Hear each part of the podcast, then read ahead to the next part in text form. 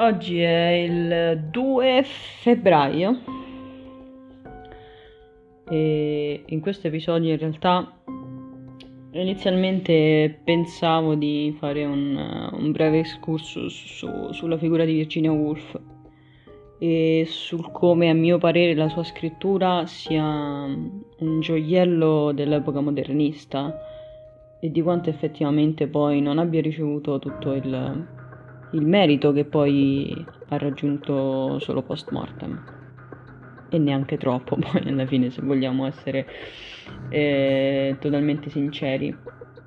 Quindi anziché leggere qualche stralcio di qualche sua opera famosa ho pensato che sarebbe stato più interessante addentrarci in qualcosa che in realtà eh, non viene spesso trattato ovvero il suo ultimo documento scritto.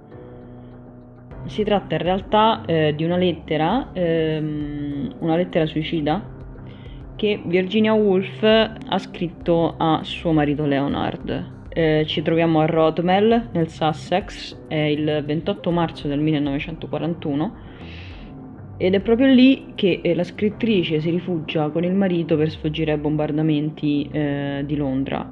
Scrive questa lettera, la lascia al marito, dopodiché si dirige verso il fiume, riempendosi eh, le tasche di sassi. Una volta che arriva lì al fiume si lascia annegare.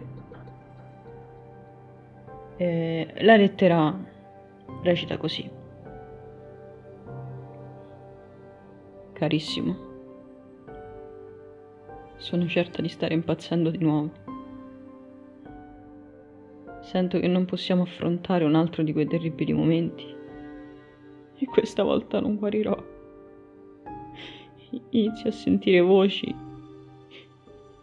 non riesco a concentrarmi. Perciò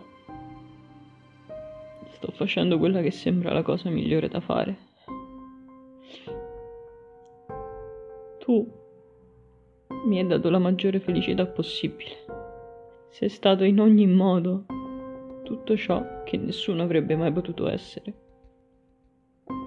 Non penso che due persone abbiano potuto essere più felici fino a quando è arrivata questa terribile malattia. Non posso più combattere.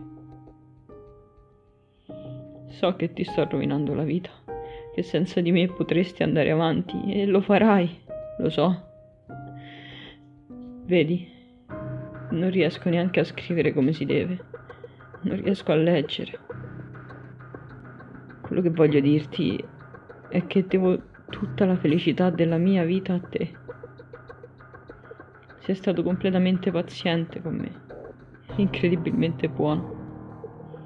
Voglio dirlo, tutti lo sanno. Se qualcuno avesse potuto salvarmi, saresti stato tu.